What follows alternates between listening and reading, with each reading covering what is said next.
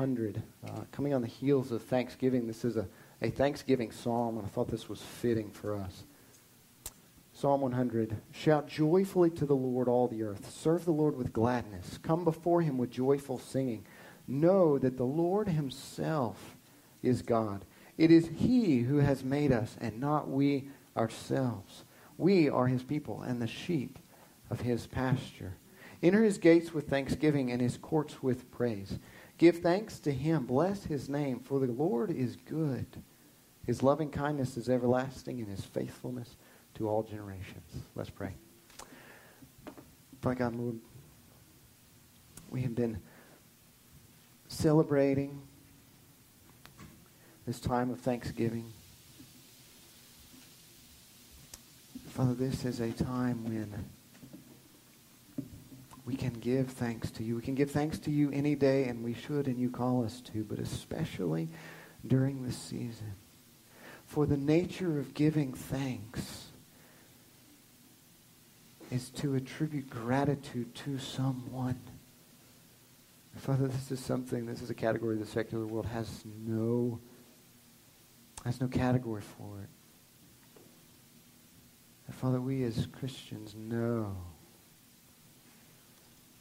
because you have created us and because you are good and you are the giver of all good gifts and we did not create ourselves.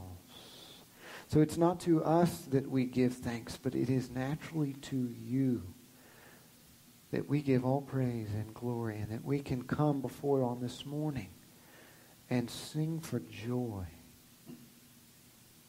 For you are good and your loving kindness and your mercy and grace endure forever. So we give praise to you this morning and ask that you would meet with us today. It's in Jesus' precious name we pray. Amen.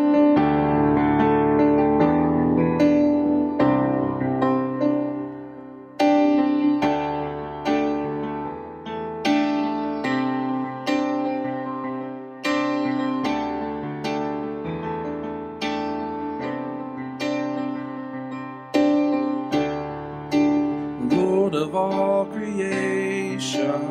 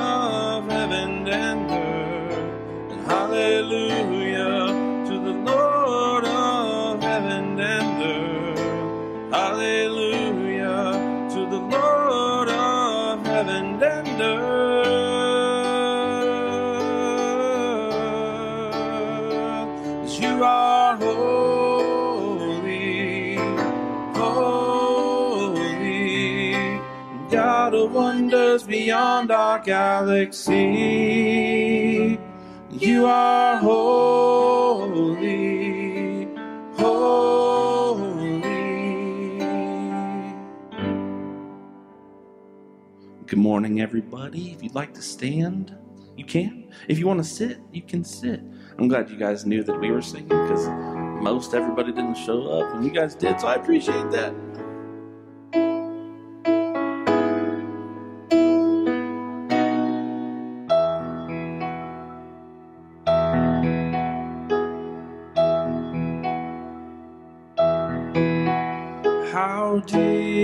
Father's love for us, how vast beyond all measure, that He should give His only Son to make a wretch His treasure.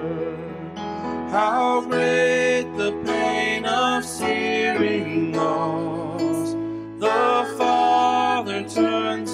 his away as wounds which mar the chosen one bring many sons to glory.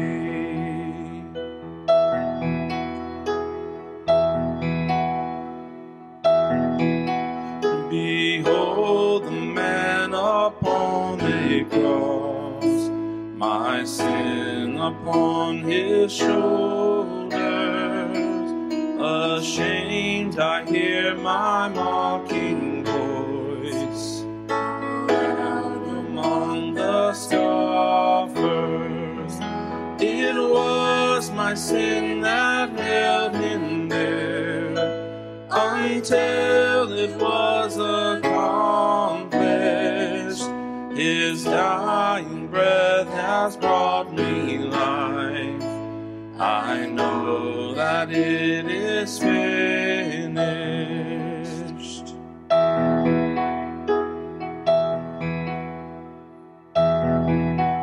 I will not boast in anything. No gifts, no power, no wisdom. But I will boast in Jesus Christ, His death and resurrection. Why should I gain from His reward? I cannot give an answer, but this I know with all my heart. His wounds have paid my ransom. Why should I gain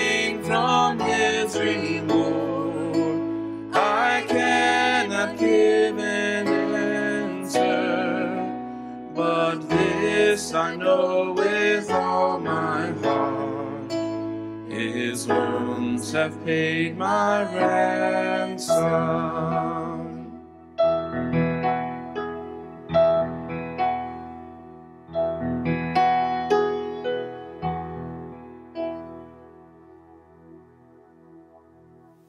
Good morning. Good morning. It's good to see everybody this morning. I love your hat, by the way. It's great. Yours too. Well, it's good to see everybody. All right, spread out some, spread out. We got plenty of room. Yeah, spread out. Okay. All right. Well, the last couple weeks we've been talking about kind of a dark subject, right? About about people and our own sin nature and how we got to be that way and the punishment for that sin. Okay? Well, the that's the dark side. Okay, so now we get to talk about the good news. All right, so what we're going to be talking about for the next several weeks is Jesus and who Jesus is, why he came. Okay, so many things surrounding Christ. Um, so this morning we're going to talk about one a- aspect of Christ or one character of Christ called his eternality. Now, let me ask you this How many of you know somebody who was alive before they were born? Somebody who was alive long before they were born? Who? Oh, you stole the answer. Okay. Anybody anybody else? You know anybody else who was alive before they were born? Got it? God. Okay, there you go. Jesus and God, right? Correct. Okay. All right, well, that's kind of weird, isn't it, though? I mean, we, we don't talk about that, right? We don't, we don't talk about, uh, you know, being alive before we're born. Now, we know that babies are alive inside their mommy's tummy before they're born, right? And that life is precious and it's sacred. But before that even, okay, that person doesn't exist, right? They, they don't exist. But Jesus has existed before he was ever born right? That kind of blows our mind. Right? That's kind of hard to think about, and it's important that Jesus was that Jesus was alive before he was ever born. Because remember, the last couple of weeks we talked about the great, how great our sin is, and how great of a Savior we need. And we need a Savior who's not just another created being, not just a, another created person, but we need God Himself. You know, Jesus said that that greater love has no man than this that he laid down his life for his friends. And so God has done the greatest love. He's demonstrated the greatest love for us. Not because he made another person and said, I'm going to send this person to die on the cross for you. But he said, I'm going to come myself in the third person of the Trinity. I'm going to lay down my own life for you. I'm going to demonstrate, I'm going to do the greatest act of love, which is lay down my own life. Now, we know something about God that we talked about way, way, way, way back when you were like this tall, right? No, like six weeks ago. That God, does God have a beginning? Does God have a beginning? When was God born? Okay, Jesus was born on Christmas, incarnation, right, okay? But right, God existed before that. Jesus existed before that. Okay? What? Does God have a beginning? No, God is eternal. He's always been. Okay? Well, Jesus, in several places in Scripture, Jesus, or Scripture points to the fact that Jesus, who was the Messiah, who would come to save us, would be God that he would be eternal. And that's a unique character of God that only God has. Only God is eternal. So let me give you one place in the book of John where Jesus where Jesus says, I've existed always. There's a part where he's arguing with the Pharisees, he's arguing with the religious leaders, and he says this in John 8, he says, Your father Abraham. Remember, Abraham, he was way back in the Old Testament. Okay? He's way back in the Old Testament. The one who, who God gave the Ten Commandments to Abraham. Remember that? Okay, kind of the beginning of Israel as a, as a nation, starting, was right there at Abraham. So Abraham was kind of a big deal. He's like the great, great, great, great, great, great, great, great, great, great, great, great, great, great, great grandfather. Right? Okay, so he's a big deal. And Jesus says, Your father Abraham rejoiced that he would see my day. And he saw it and was glad. And the and the Pharisees are like, You're not even 50 years old. How is it that, that Abraham saw you? He says, You've seen Abraham? And Jesus says, Truly, truly, I say to you. And what he means by that is, this you can bank on this. This is genuinely true. He says, Before Abraham was, I am. And do you know what the Pharisees did? They picked up stones to stone him, to kill him. Now, why do you think that they did that? Why? Okay, yes, because they have sin in their heart. That's right. But something about what Jesus said pushed him over the edge. What was it?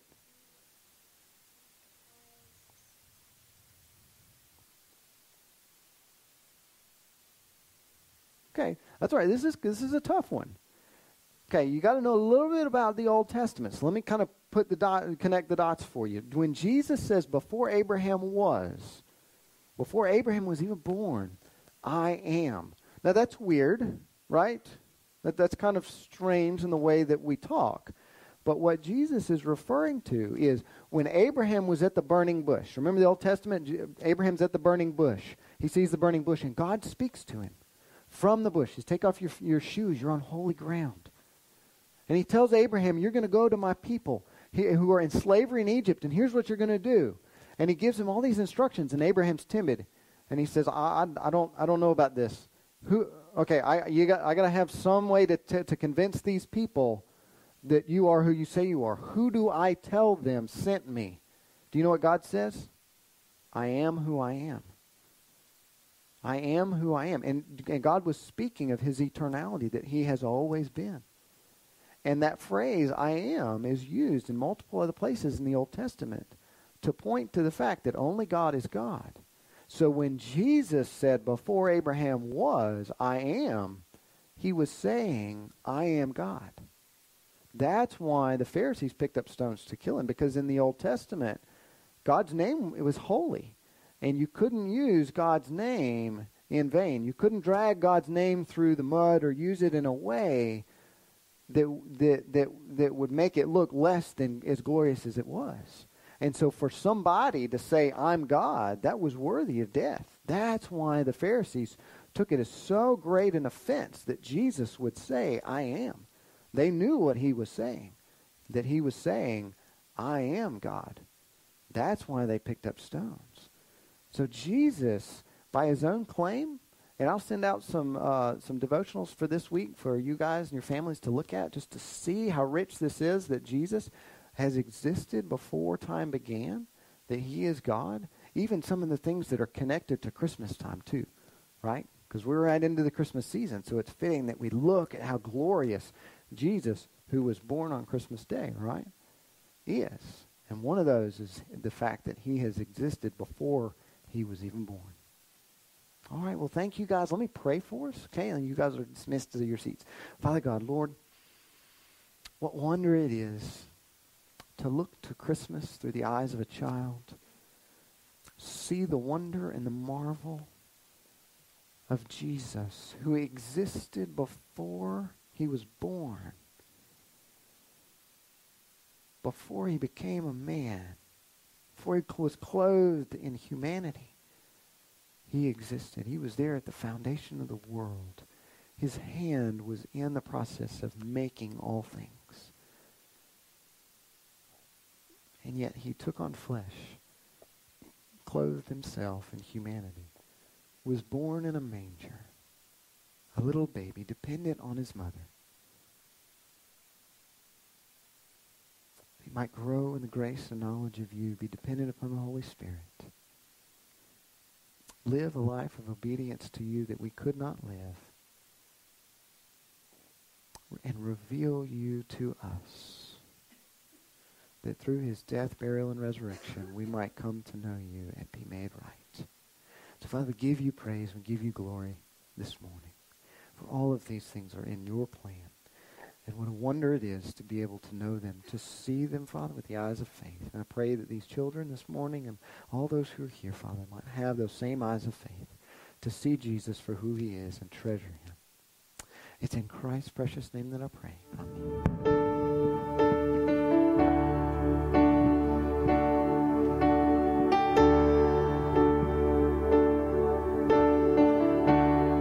Worthy is the slain. Holy, holy is He.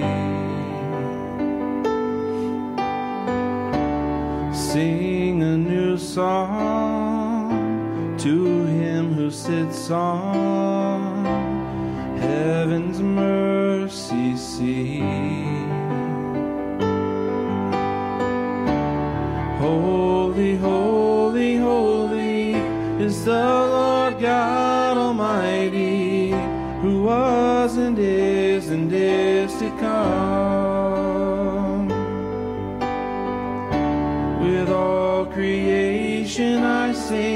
praise to the King of Kings.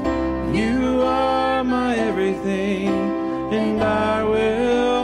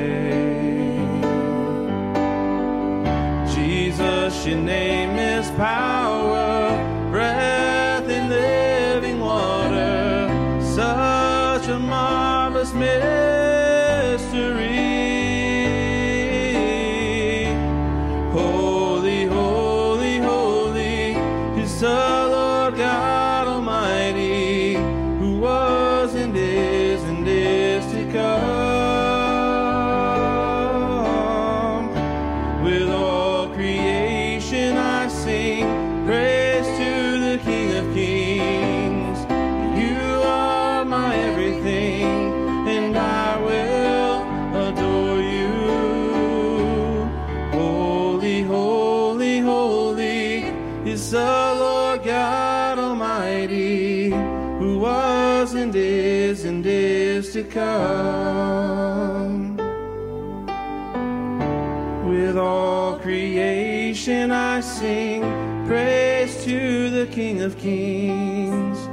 You are my everything, and I will adore you.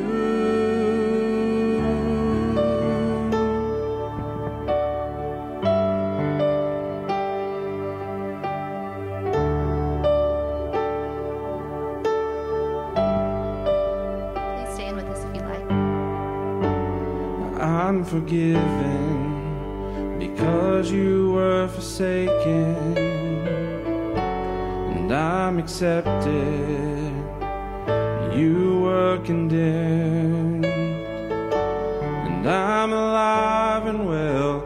Your spirit is within me because you died and rose again. and I'm forgiven because you forsaken, and I'm accepted.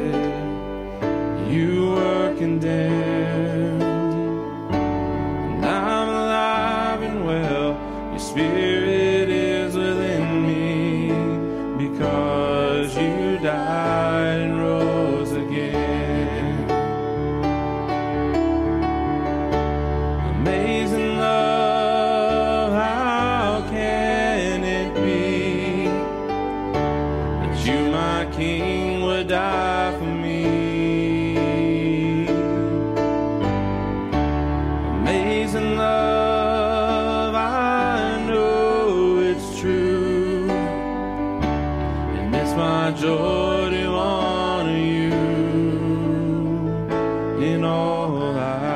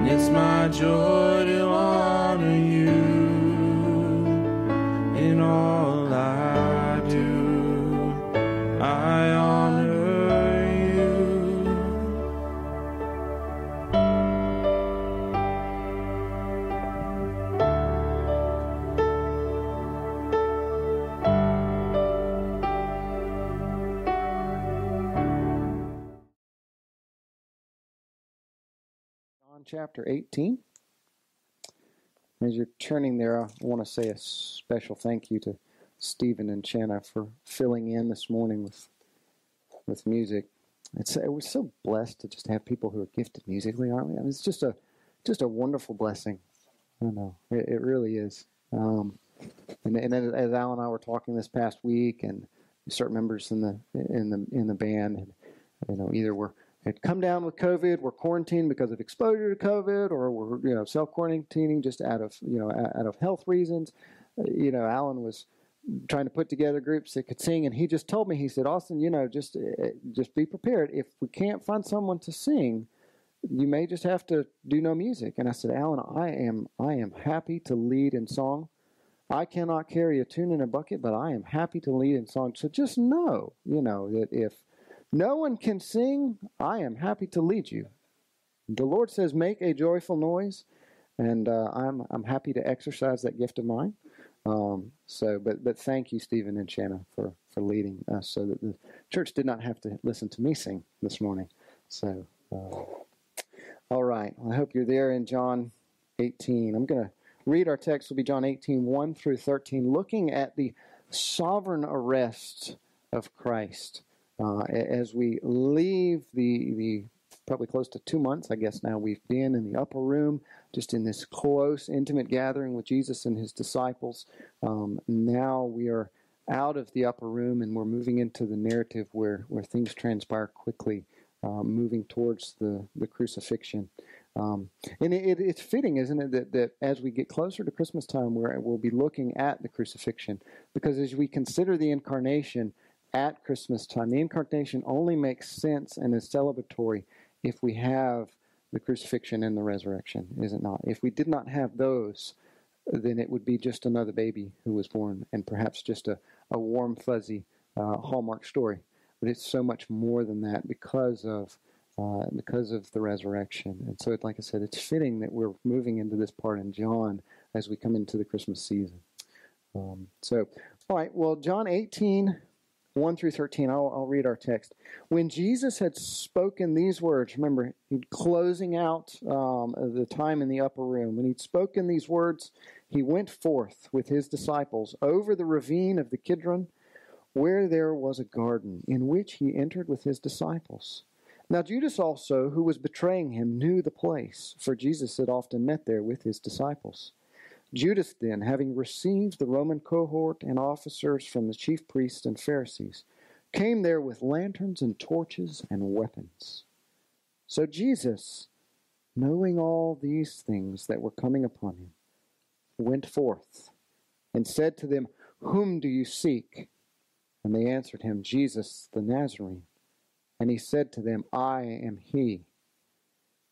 And Judas also, who was betraying him, was standing with them. So when he had said this to them, when he had said to them, I am he, they drew back and fell to the ground. Therefore he asked them again, Whom do you seek? And they said, Jesus the, the Nazarene. And Jesus answered, I told you that I am he. So if you seek me, let these go their way. To, to, to fulfill the word which he spoke, of those whom you've given me, I lost not one. Simon Peter, then, having a sword, drew it and struck the high priest's slave and cut off his right ear, and the slave's name was Malchus. So Jesus said to Peter, Put the sword into the sheath. The cup which the Father has given me, shall I not drink it? So the Roman cohort and the commander and the officers of the Jews arrested Jesus and bound him, and led him to Ananias first, for he was father in law of Caiaphas, who was high priest that year. So I look at this this morning. It's it's interesting, John, as John tells us of the arrest of Jesus. He gives us an, an abridged account here. If you if you look at all the if you look at the synoptic gospels, they're they're they draw this out more. No, J- J- John omits so much of what happens within the garden. He omits the agony of Jesus' prayer. He omits the fact that the disciples were asked uh, multiple times to watch and keep watch and pray, and they fell asleep. He omits the fact that Judas approached Jesus and gave him a kiss in order to signify to the uh, to to the soldiers who was to be arrested. So John gives this this abridged account, and, and I think it's fitting, and I encourage you to do this maybe this afternoon when you have time to read all of the accounts in all four of the Gospels regarding the arrest of Jesus to give us a full picture. Because John isn't telling a different story, he's telling the same story from a different vantage point. And so reading all of them together gives us a full picture of what happens. Uh, but for time's sake, um, I'll, I'm, I'm going to just camp out right here because there's so much here. We're not going to go anywhere else, really. I just want to camp out right here. Because John, what John does is he sees the weight of what lies ahead for the Son of Man. Or, excuse me, the, the weight of what lies ahead for the Son of Man that, that's emphasized in the other Gospels. John omits this for the sake of the glory of the King. Where in the other Gospels, in Jesus' arrests, Christ is seen humble and so much in his humanity. John lifts up the sovereignty of Christ in this. And so that's what I want us, want us to look at today. As we look through, as we go through this, I want you to see the majesty of Jesus as he voluntarily gives himself in, to be arrested and then executed. The fact that he was bound and he gave himself to be bound so that we could be set free. That's what I want to lift out of this text this morning. And that this should produce in us a robust hope and courage in God when we face trials. And to turn us from rash, man centered actions on, on, on earthly kingdoms, as Peter displays and was rebuked for, turn us from that to bold steps of faith. So that's what I want to look at this morning. So I want to, I want to look kind of at the context of, of this uh, uh, of, of this passage, how John phrases it, how he sets it up. Because as you read through this, you really get the sense that Jesus has control over this whole thing. But I want to look at just how the deck is, in a sense, sovereignly stacked against him, and how John shows that even though this should have turned out very, very differently, we should be awestruck at what Christ does here. So I want to show kind of how that deck is stacked against him, just to paint that picture, but then also show Jesus as he demonstrates his unique roles of prophet, king, and priest in this one section right here. How how how he is exalted in those because it's I think it's John's goal for us, and as has been the case throughout his gospel, that we see Jesus and we see Christ for who he is. And in everything that John writes, that's what he's that's what he's emphasizing. That's what he's drawing out. It's not like he's trying to give a little bit of narrative in order to connect to something Jesus says later that's really the important part. But he's got to fill this in, you know, in order to do a character development. No, it's everything that John writes, he was an eyewitness to, and he's recalling it through the power and inspiration of the Holy Spirit for the fact that this exalts Jesus. Remember, John is present at this arrest. And he's remembering this years later. And he's, he's putting this down on pen, uh, on paper, saying, This is what I remember about this event. And it's all about Christ and who he was. So let me tell you about his arrest. So that's what I want to do this morning. So let's look at, you know, initially how this deck is stacked against Jesus. So when Jesus speaks these words, he leaves. Uh, he, he leaves that upper room and John says he goes out through he goes out through the Kidron Valley. Now now in verse 4 John says Jesus, knowing that all these things were coming upon him. What is all these things that were coming upon him? It is his arrest. But he's set John has set this stage up. And one of those things that he's mentioned is that Jesus and his disciples passed through the Kidron Valley. Now he doesn't just mention this to say, okay, well he has to get here. There's a I think there's a point, there's a reason he mentions this valley, because this valley is mentioned multiple times in the Old Testament. This valley that sat to the southeast of the city of Jerusalem, and on the other side of it was the the Mount of Olivet, the uh, the or the garden, the um, where Jesus went. It was a barren valley. It uh, some translations read the brook at Kidron, which was a uh, it was a dry riverbed. Um, commentators I read said, or historians have said that that dry riverbed, even during the most rainy seasons, would have just a small stream of water running through it. So it was a desolate place. It was, in fact, in the Old Testament, multiple times in Kings and in Chronicles, uh, the king, several times the kings who uh, who abided by God's law and were in line with God's purposes, when they would institute reformations, or when they when they would when the reforms would come under those kings, and there were of course idols that were in the temples and and pagan deities had been fashioned from wood and put up. Um, King Asa, even his mother, had put up a pagan deity. And he takes this pagan, he takes this wood statue and sends it out along with the other idols into the valley of the Kidron, into this, this desolate valley to be burned. Multiple times this happens in the Old Testament.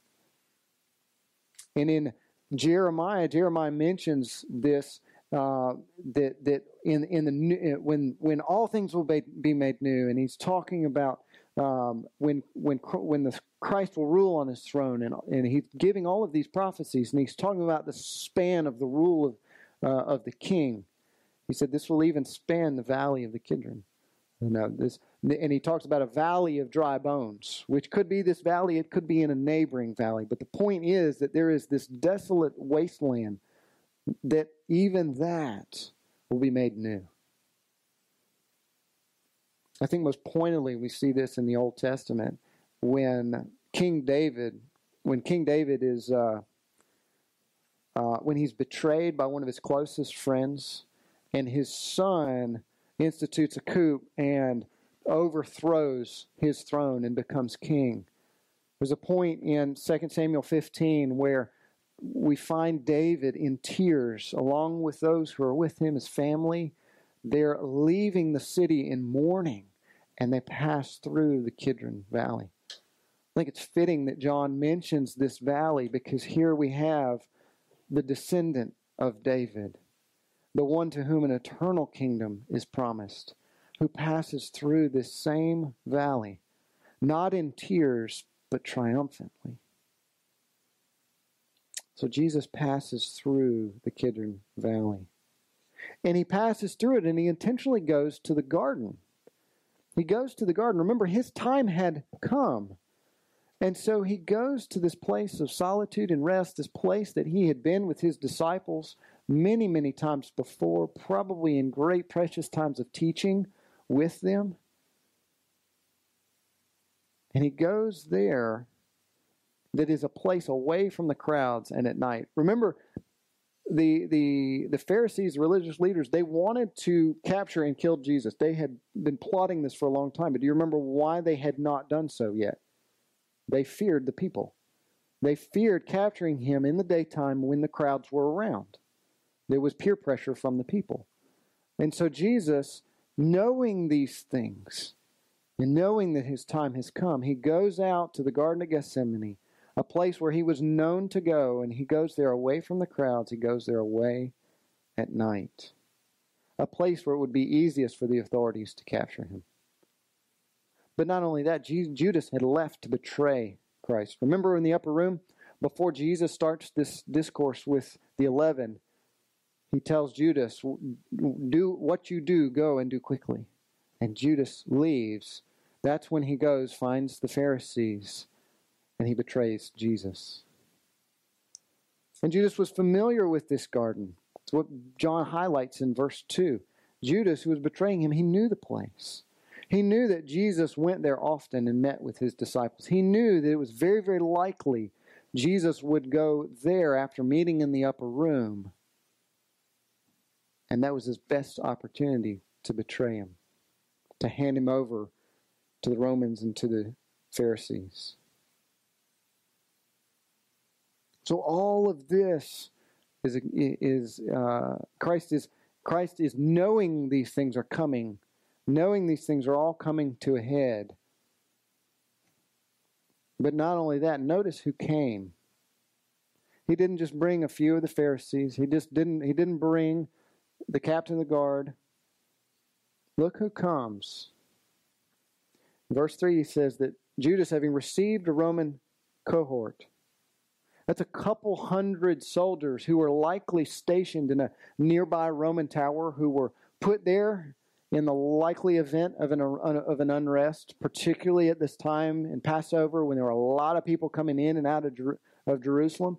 And while the Romans were tolerant of it, they knew that unrest was very likely during a celebration like this. And so these Roman soldiers were likely stationed in this tower just in case things got out of hand. It's very convenient then that the Roman authorities could send a portion of that battalion to go and arrest Jesus. So a couple hundred of these armed mercenaries, these armed soldiers came. But not only that, the officers of the chief priests, these are the police officers simply, uh, uh, essentially of the temple. So not only do you have basically the army, you have the police who are coming. You have Gentile armed Roman soldiers, and then you have police from the Jewish temple. And then behind that, if you think of these as stacking up in a in a line, or, or you know, or or in uh, in waves, you have the religious leaders, the Pharisees, the religious leaders, the ones who want to ensure that this is Jesus whom they arrest and Jesus whom they eventually kill, the ones who've been plotting against him. Not only that, but then all of their attendants.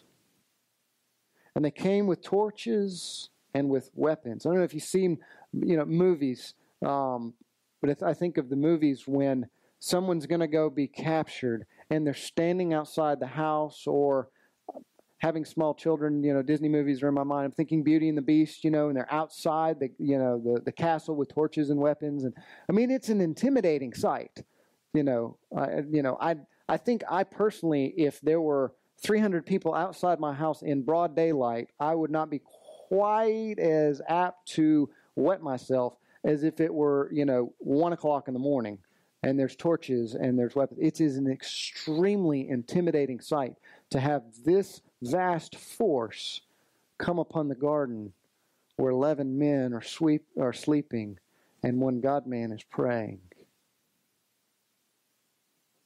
So you think about this. Imagine the trepidation of the disciples at this point. All the things that Jesus has been saying, and they're not really fully grasping all of this, and then all of a sudden they wake up and they're like, oh my word, what is going on? Let's think about what's going through their minds. What, what phrases has Jesus been saying that is going back through them? No, when Jesus was saying that he must be killed, all of these things, what is going through their heads? How are they handling this?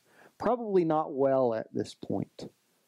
I know. They're probably not handling this very well at all. There's not much hope here. This whole scene is set up you know, as if, okay, we're all going to die like right here.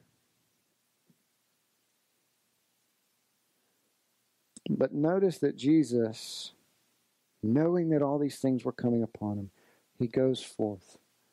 So, what I want you to see is that this whole scene, this whole picture that John paints is one of utter hopelessness if it's merely up to human strength and human force and human ingenuity and creativity to try and figure out a way out of it.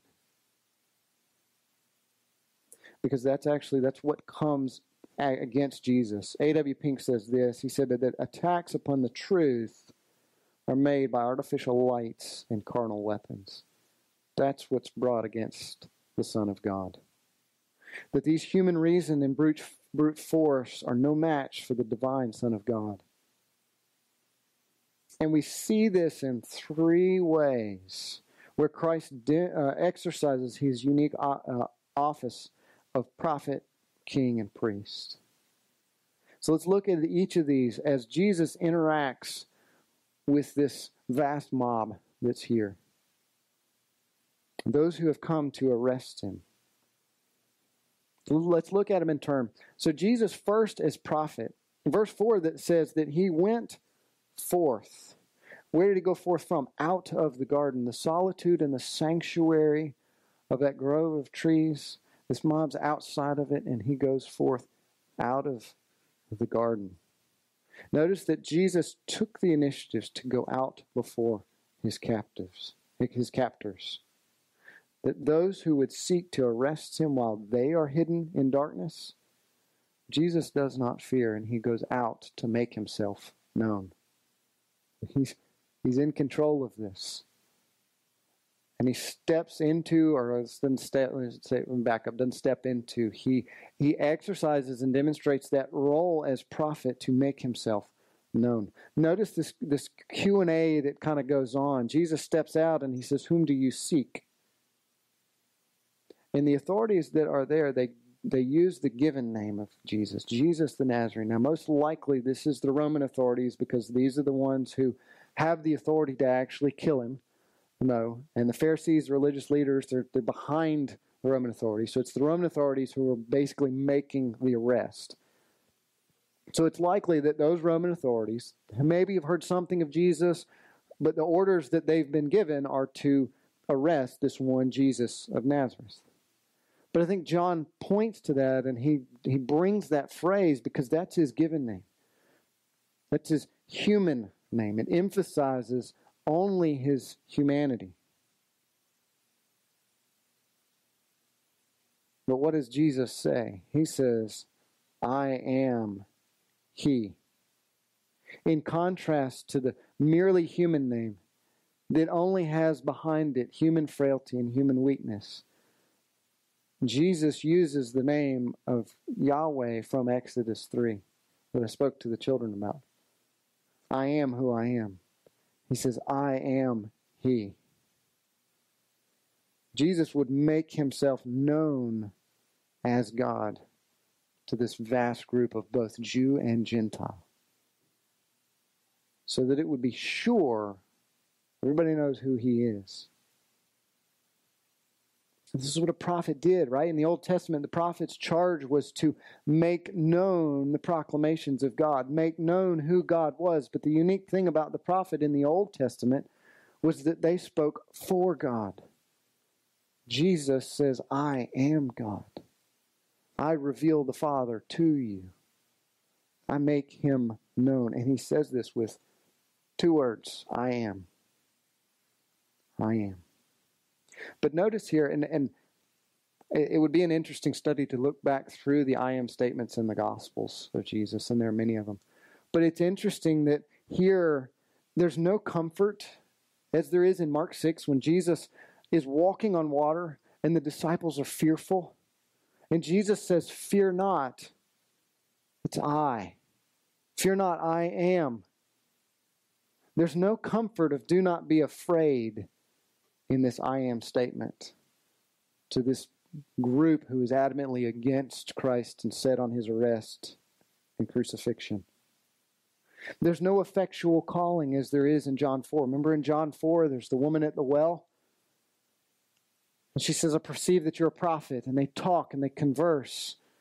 She says, I'm the light of the world. He speaks to her. And she says, You know, one day this one day the Messiah is going to come. And Jesus says, I am. And she then turns and goes out and bears witness to him. There's no effectual calling in this revelation of who Jesus is. It's an emphasis to us that there is a need for God to open the eyes of the blind. That no amount of just information will turn a hard heart. That the light of divine grace must be given in order for sinners to repent. And this is something we all ought to bear in mind. Is that that is what is needed. The gospel, the revelation of the gospel through the power of the Holy Spirit That is the power of Christ and prophet to make God known in a salvific sense in order for saving work to be done. So Christ executes his office and he uh, he executes his office as prophet here to make himself known. But notice the effect of Jesus' words because they are quite miraculous. The effect of his words demonstrate him as king. Look at verse 6. John says, So when he said to them, I am he, they drew back and fell to the ground. Notice that. Just picture that in your mind. I mean, here is several hundred armed to the teeth, burly men. No, they don't turn away from battle. They stand up against armies and don't retreat. And they fall to the ground, not in worship, but in shock and shame at the word of Christ.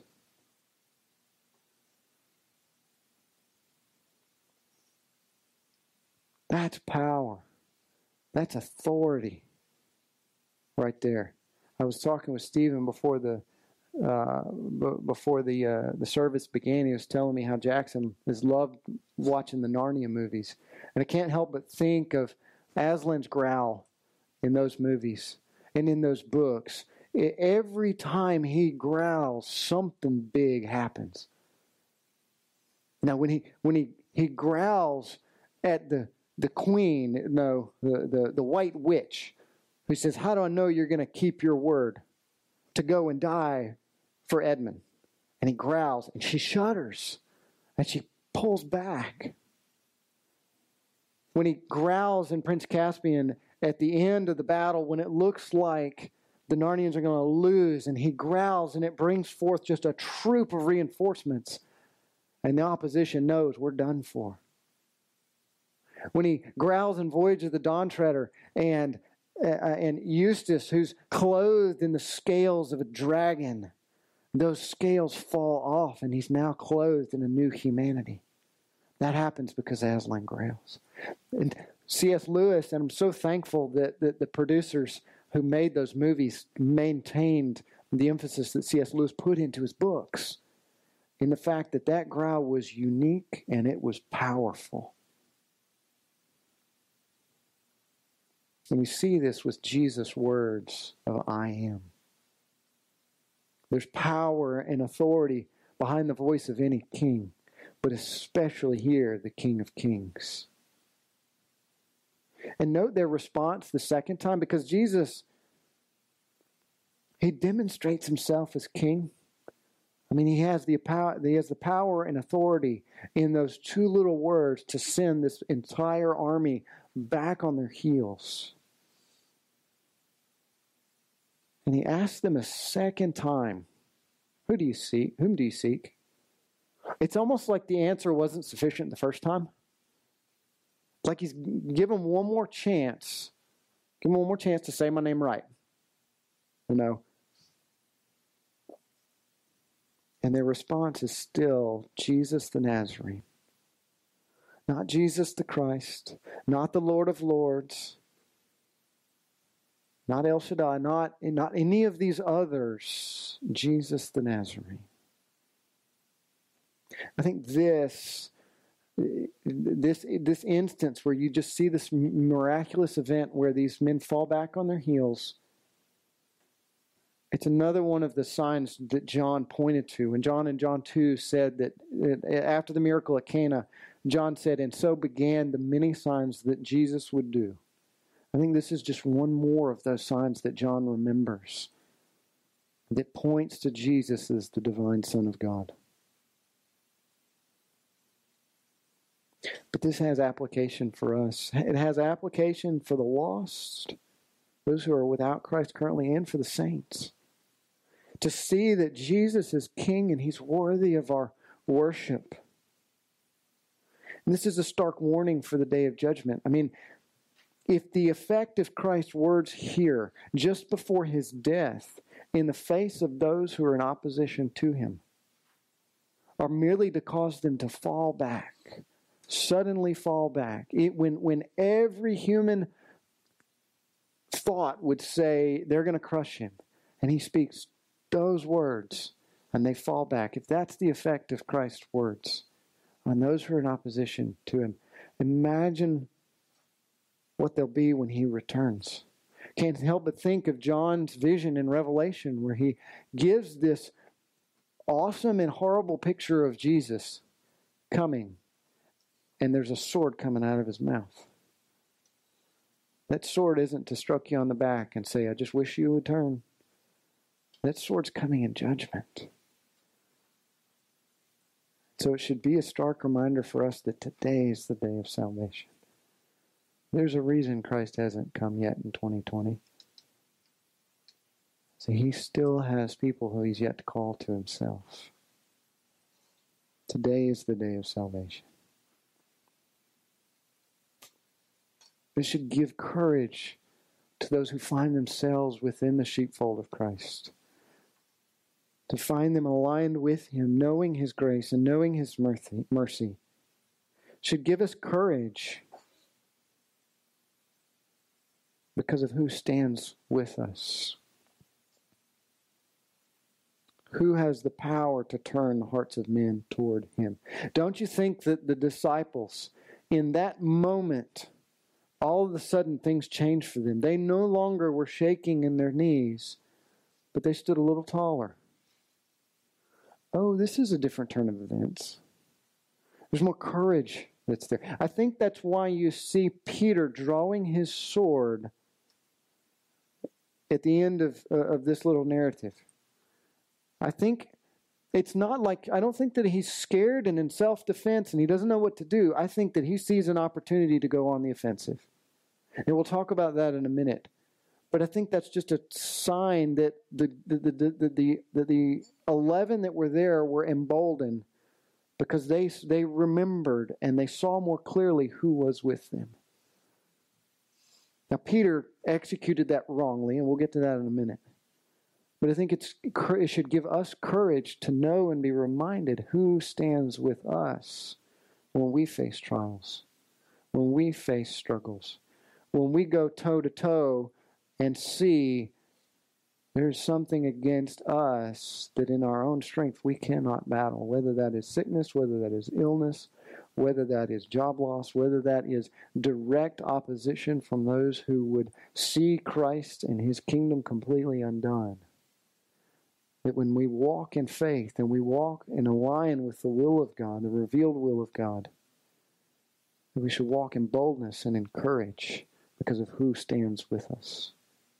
We don't stand with a pauper, we stand with a king.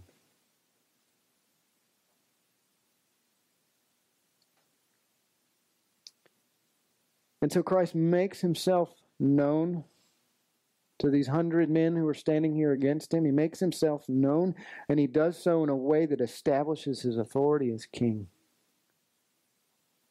And he could have escaped as before. Remember this multiple times when it said that they sought to seize him, but he escaped.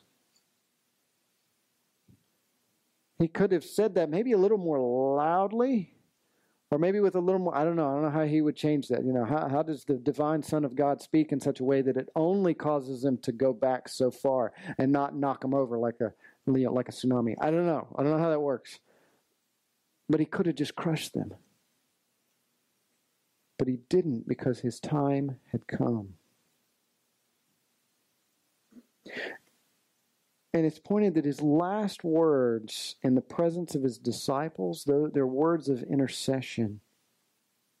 They're words of intercession to guard those whom the Father has given him. Look what he says. And he says, I told you that I'm he. So if you seek me, let these go their way. Let these go their way. Notice the power of Jesus' intercession here. He's caring for the for the disciples. But notice the power of inter- his intercession here. Because this group had every right to arrest them all. Remember, the, the Romans thought Jesus was trying to take over power from Caesar. He's building up this band. He's gaining, you know, gaining power. He's talking about the kingdom that's his. They don't understand it. They don't really know what's going on. But one thing they don't want is they don't want some guy to come along and raise up a band who's going to try and overthrow all that they have. And so, what, what do you do? I mean, you squish the leader and you get rid of all the followers that are there with him. That's how you, that's how you deal with a rebellion. So they have every right and every reason to not only take Jesus into custody, but to take all of his followers as well. Let's get them all together. Every single one of them, get rid of them. And Jesus works. Again, Jesus holds no human power here. He's got no leverage. And yet the words of his intercession are effective because none of the none of the 11 that are there are captured. None of them. He had every right to arrest all of them, but they didn't. Jesus power in his intercession. Notice here, too, that Jesus' words are the equivalent of Scripture. This is kind of a footnote, but I think it's worth our, our noting. Just the power of his words. In verse 9, he says, He spoke these things. He said to the, to the authorities that were there, If you seek me, let them go. He said this to fulfill the word which he had spoken. Of those whom you've given me, I've lost not one. This was what he had prayed in the upper room to the Father. Now, notice that phrase, to fulfill the words, that is used so many times of what is said in the Old Testament by the prophets for what God was going to do. Old Testament prophets would say something, and then later on, you'd have a prophet or you'd have a priest, you'd have someone who would connect the dot. This happened to fulfill that one, to demonstrate that God is God. And so the words of Scripture were sacred and holy because they pointed forward to what God would do, but they also connected back. And here, to fulfill the words, that phrase is used of what Jesus spoke. So you can see early on, the apostles saw, and the early church saw that the words of Jesus were the equivalent of Scripture. This is, this is big for us, especially in our day and age, when people look at it and go, well, this is just the words of men. No, that's not the case. Wasn't the case in the Old Testament, and the early church did not believe this. They didn't try and just collaborate this and let's make this story up, you know. It's no, no, no. We saw that Jesus was who he says he was and that his words were the equivalent of what was written in the Old Testament in their weight and their value and their glory. We see his sovereignty ensures his plans will come to pass even in the face of unspeakable odds. He's ensure, he ensures that he will protect those whom the Father has given to them. Now, this has a broader spiritual significance for all of us, and then it has a narrower significance for the disciples. So let's look at the broad one real quick. It's significant that only Jesus would be arrested. Why? Because Jesus is the high priest. And in, in, in the Old Testament, in Leviticus uh, 16, the Day of Atonement, that was the day when all the, the sins of Israel would be uh, atoned for. It's significant that only the high, uh, the high priest could enter into the Holy of Holies and make the atoning sacrifice. Not, no, nobody else. Only the high priest could make that atoning sacrifice.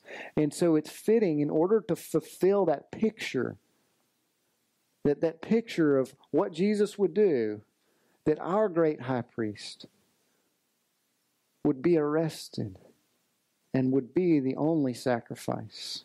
So there would be no question about who gets the glory.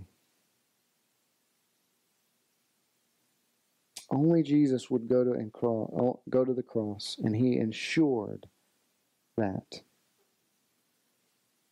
There's the broader significance to it. The narrower one is that of the disciples' significance, or the significance to the disciples, that it's not their time to suffer his name for his name. Jesus had told them, You will suffer for my name. Just not yet. How precious that is that Jesus will guard those whom are his, body and soul, as long as he has work for them to do. You have work, Peter. You have work, John. You have work, James. You, all of you have work for, to do. Your time is not yet to suffer. He sovereignly intercedes and guards their body and soul. Now, they would eventually suffer, but their time had not yet come. So it should give us great courage that as long as we have work that God has ordained for us to do as His followers, that He will protect us. Now, does this mean that we just go jump off a cliff and say, I'm going to fly? Do we pull it a Groundhog Day and see how many times we can test God in this? No. Does it mean that we don't go get, you know, medicine when we get sick? No. No, that there is for us a call for both wisdom and boldness in our daily walks. That we walk with wisdom. We walk with, but also in boldness.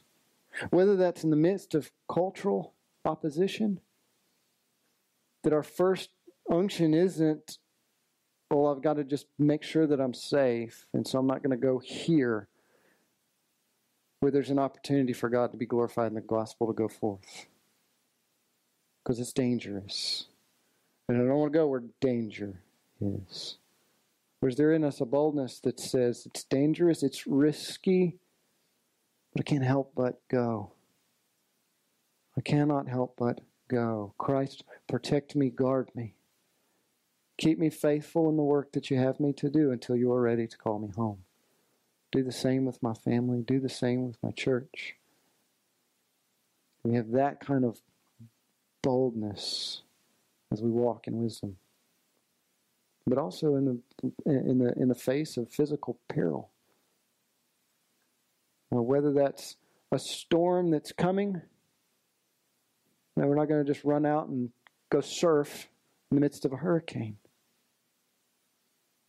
But a Christian might say, I'm going to stay so that I might help and take the gospel to those who remain. Yes, it's risky. Yes, it's dangerous. Yes, for if there is no hope beyond death, it's foolishness. But I'm convinced here that Christ compels me.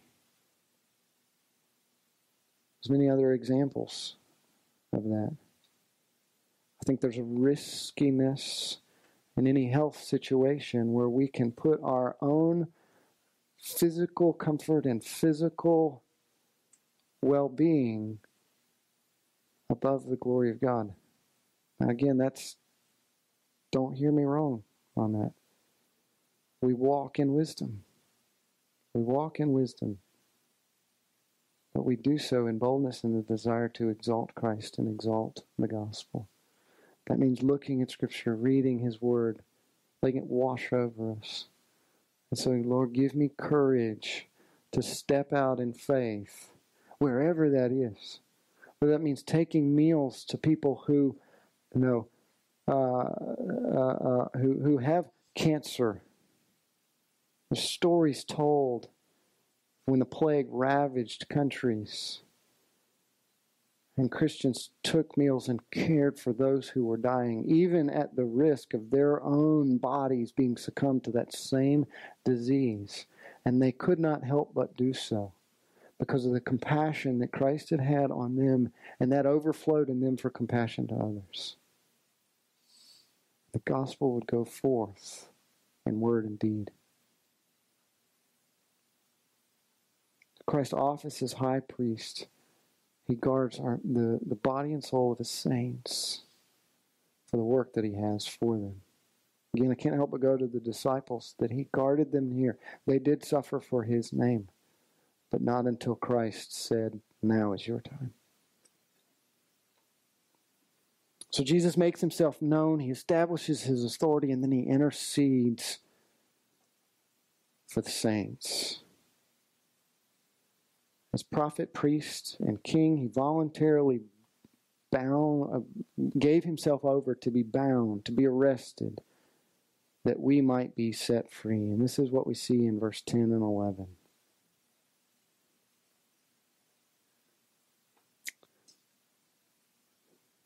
We see that we're set free, we're turned loose from sinful postures and sinful dispositions to dispositions that seek and glorify God. Faith instead of foolishness, as we see with Peter, where Peter is rebuked by Jesus for his actions. So Peter's rash boldness betrayed in him a pursuit of earthly temporary kingdoms. As if here Peter is like, well, now's the time we can take over. Now's the time for us to go on the advance. And Christ rebukes him. Christ rebukes says, put the sword in the sheath, Peter. It's as if he's saying that the disciple is to take up the sword of truth in battle. The word says elsewhere, he who lives by the sword shall die by the sword. I take that to mean that he who trusts in the sword, the strong arm of human ability to accomplish what he wants, needs, or desires when all things are against him. That's the one who lives by the sword.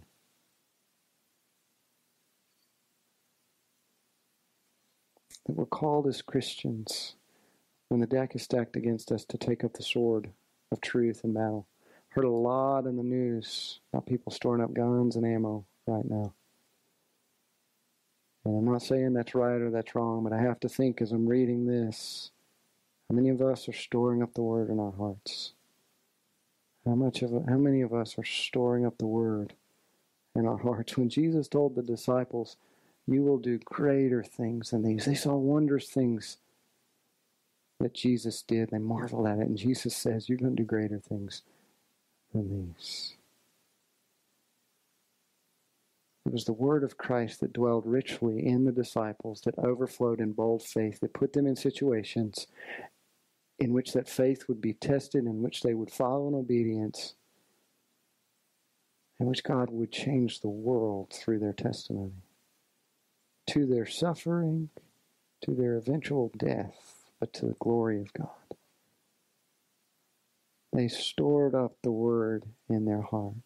Find as you read in Acts, talks about and he was mighty in Scripture, and he was mighty in Scripture. Doesn't mean he was a fantastic apologist. Doesn't mean that he knew everything, had memorized every Scripture. But they treasured the word, and it went out from them.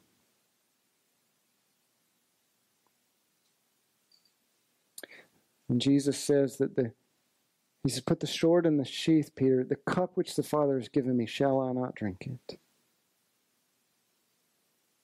That the cup of tribulation for the nations, that's what he's talking about. That he would drink it. That there's no human punishment behind this arrest. Jesus doesn't look at that and be angry or frustrated with these human entities. He sees through all of that to the divine hand of the Father. And he tells Peter, You're looking at this all wrong. God's hand is in this. Yes, they are wrong. Yes, they are deserving of punishment, but not here and not now. You leave that to someone who's higher up than you are. For me, the Father has given me this cup. Shall I not drink it? There's a divine purpose there. And Christ as sovereign king, he sees no alternative than obedience to the Father. It's, it's not like Jesus is kind of wrestling with this here at this point. He says, The Father's given me this cup, shall I not drink it? What else is there for me to do, Peter, than to save the world? Christ gave himself in this sovereign rest to be bound that we might be set free. We might be set free from sin, slavery to corruption, lust of the world. In faith, to the same type of obedience, to look at the will of God and say, Shall I not follow in these same footsteps? So they not walk in a manner worthy of the calling. This is the calling that God has given to us. This is the cost of our being made new. And we have to say with Christ, shall we not walk in it? So Christ executes his office as prophet and priest and king for his own glory. And I think John emphasizes this so that we'll see just how glorious and just how marvelous Jesus is, even in the midst of this arrest. Let me pray for us as we close, and then you guys are dismissed. Father God, Lord, I thank you. Thank you for your word. Just thank you for an opportunity, even in the short little narrative, as we slow down through it and we take a look, that we can see Jesus in all his magnificent glory as he makes you known, as he speaks with, with a divine authority,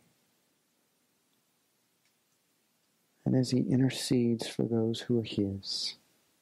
May it give us courage and boldness, Father, to go where others might not go, to have a holy discomfort, that we would live for your glory and not for ours.